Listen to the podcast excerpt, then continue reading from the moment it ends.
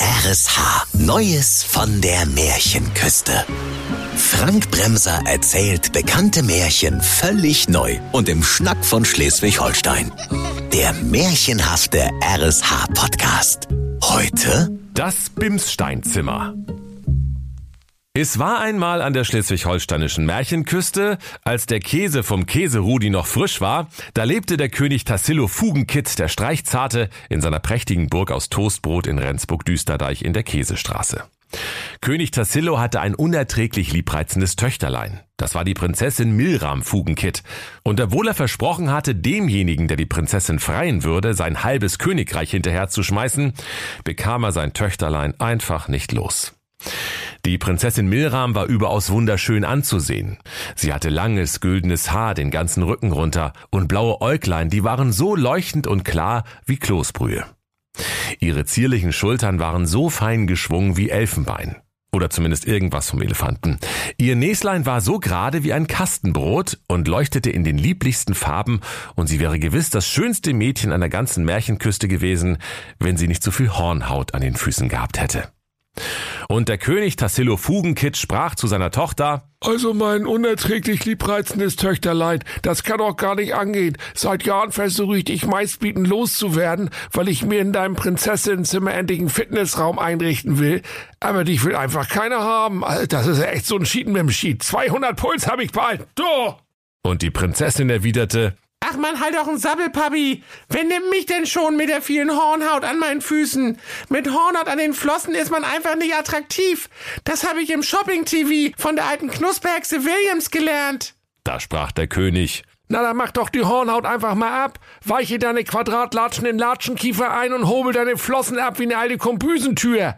Du hast doch wohl noch nie einen alten Krabbenkutter renoviert, wa? Ich möchte wirklich mal wissen, wo das Problem ist. Na, du bist gut. Sagt die Prinzessin Milram. Diese Hornhaut ist so dicke, die kriegst du nur mit dem Bimsstein runter. Das ist doch das Problem. Nun herrschte aber an der schleswig-holsteinischen Märchenküste eine große Bimssteinnot, seit das legendäre Bimssteinzimmer spurlos verschwunden war. Und Land auf, Land ab, Land über und Land unter war nicht das kleinste Krümelchen Bimsstein zu bekommen. König Tassilo Fugenkitt, der Streichzarte, wiegte bedächtig sein käsiges Haupt, trat dann auf die höchste Zinne seiner Burg und bölkte Alle mal herhören. Damit ich mir endlich einen Fitnessraum im Prinzessinnenzimmer meiner Tochter Milram einrichten kann, gebe ich Folgendes bekannt. Der erstbeste Jung, der das legendäre Bimssteinzimmer findet, muss sie heiraten. Die Kunde verbreitete sich wie Edelschimmel im ganzen Lande und überall begannen heiratslustige Jünglinge nach dem legendären Bimssteinzimmer zu suchen.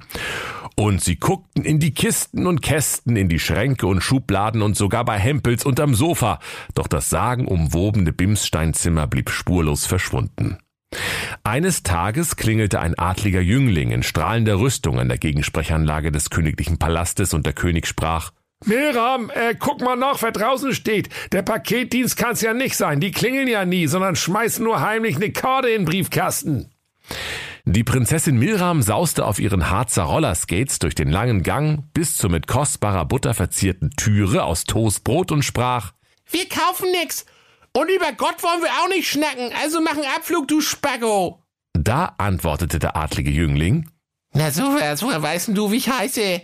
Ich bin der Graf Spacko von Spackenstein. Und nun lasset mich ein. Ich bin ein froher Kunde. da fragte die Prinzessin ganz verdutzt, Hä? Was ist los? und der Graf sagte, Oh, Entschuldigung, ich, ich fange nochmal an. Also, ich bin Graf Spacko von Spackenstein und ich habe frohe Kunde.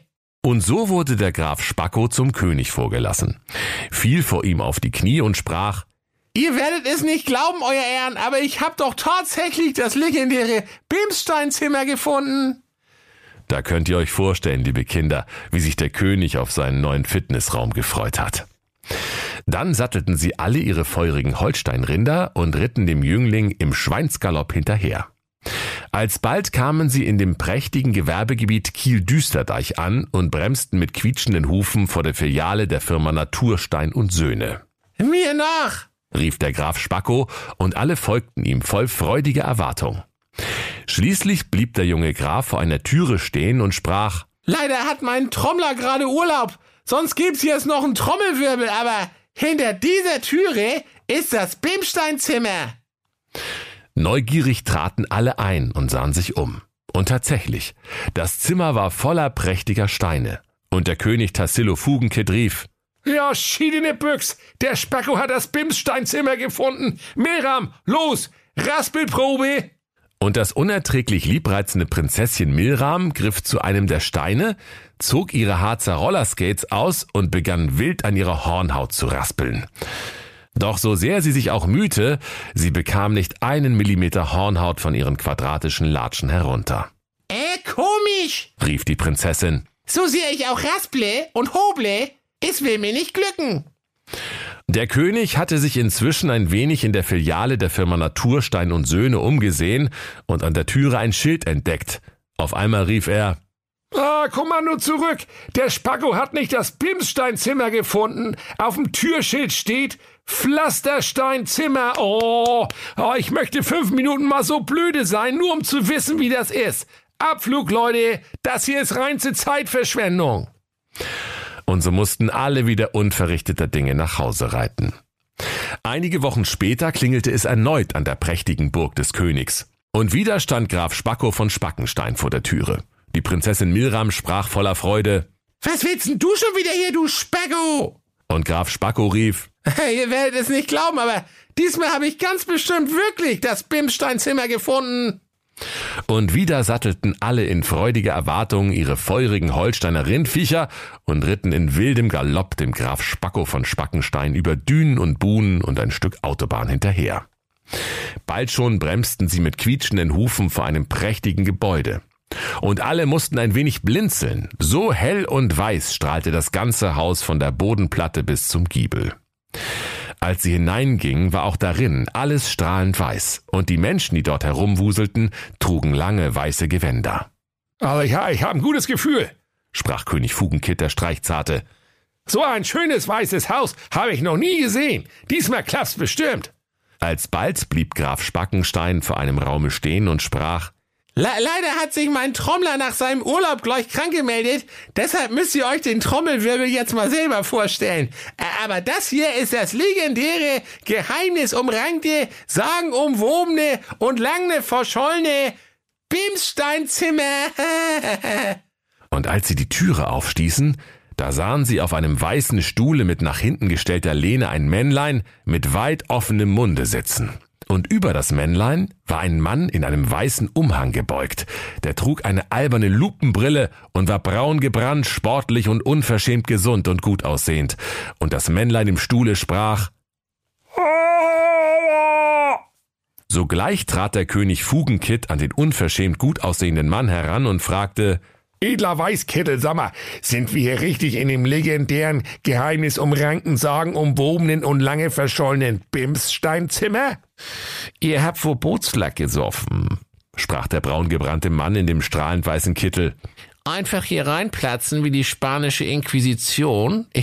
Ich bin der Zahnarzt Dr. Med Eisenbart. Und das hier ist nicht das Bimssteinzimmer, sondern das Zahnsteinzimmer. Und jetzt behandle ich hier mal meinen Patienten zu Ende, wenn ihr Fischköppe nichts dagegen habt. Jetzt aber raus, zack, zack. sprach's und ging zum Golfspielen. Da verstanden alle, dass sich Graf Spacko schon wieder geirrt hatte, denn das strahlend weiße Haus war nichts weiter als die Märchenküsten Zahnklinik.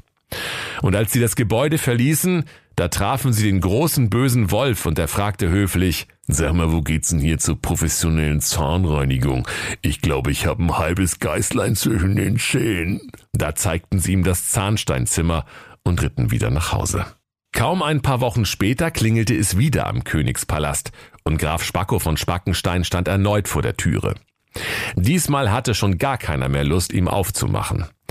Als sie es dann doch taten, da bereuten sie es schnell. Denn diesmal führte der jugendliche Graf sie nach Sylt in den Weinkeller eines noblen Hotels. Und Graf Spackenstein sprach, Eigentlich hatte ich an der Stelle einen Trommelwirbel geplant, aber leider ist mein Trommler nach seinem Urlaub gleich in Rente gegangen und wegen Fachkräftemangel ist einfach kein neuer Trommler zu kriegen. Aber egal, ich präsentiere das Bimsteinzimmer. Doch wieder hatte sich der junge Graf geirrt. Denn das Gemach im Weinkeller des Sylter Hotels war lediglich das nicht ganz so legendäre Weinsteinzimmer. Anschließend führte er den König Tassilo und das Prinzesschen Milram noch ins Nierensteinzimmer in der Universitätsmärchenklinik und zu guter Letzt ins kostenpflichtige Hahnsteinzimmer im Märchenküsten-Hauptbahnhof. Eines Tages kamen sie sogar in einen alten geheimen Bunker hinter den sieben kokelnden Autoreifenbergen bei den sieben schwer erziehbaren Zwergen. Und siehe da, da fanden sie das ebenfalls schon lange verschollene Bernsteinzimmer. Doch als sie inmitten all der Pracht und Herrlichkeit der vielen Spiegel und kunstvoll geschnitzten Bernsteine standen, da winkten alle nur gelangweilt ab, und die Prinzessin sprach Du Dösbaddel, was mache ich denn im Bernsteinzimmer? Hast du schon mal versucht, dir mit Bernstein die Hornhaut von den Füßen abzuraspeln, du Spacko? Ach, Menno, sprach der Graf Spackenstein zur Prinzessin Milram. Also ganz ehrlich, für mich ist jetzt auch schon die sechste Stunde. Ich will schließlich auch bloß nach Hause. Ich weiß jetzt auch nicht mehr weiter. Aber wenn du nicht immer den ganzen Tag Harzer Rollerskates fahren würdest, dann hättest du auch nicht so viel Hornhaut an den Flossen. Da fiel es der Prinzessin wie Schuppen aus den goldenen Haaren. Und sie zog ihre Harzer Rollerskates aus.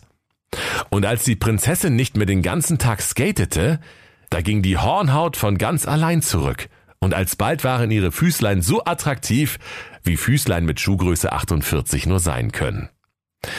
Alsbald heiratete sie den Grafen Spacko von Spackenstein und König Tassilo Fugenkit der Streichzarte konnte sich endlich sein Fitnesszimmer einrichten, obwohl er es später nie benutzte. Und die Prinzessin und der Graf Spackenstein lebten glücklich bis an ihr Lebensende und vielleicht sogar noch ein bisschen länger. Doch das legendäre Bimssteinzimmer, liebe Kinder, wurde bis zum heutigen Tage noch nicht gefunden. Und wenn sie nicht gestorben sind, dann lachen sie noch heute. Das war der RSH-Podcast Neues von der Märchenküste. Bekannte Märchen völlig neu erzählt von Frank Bremser im Schnack von Schleswig-Holstein. Alle Folgen hören Sie in der RSH-App. Neues von der Märchenküste. Ein RSH-Original-Podcast. Erzähler Frank Bremser. Autoren Maximilian Reg und Steffen Lukas. Eine Produktion von Regiocast. Deutsches Radiounternehmen.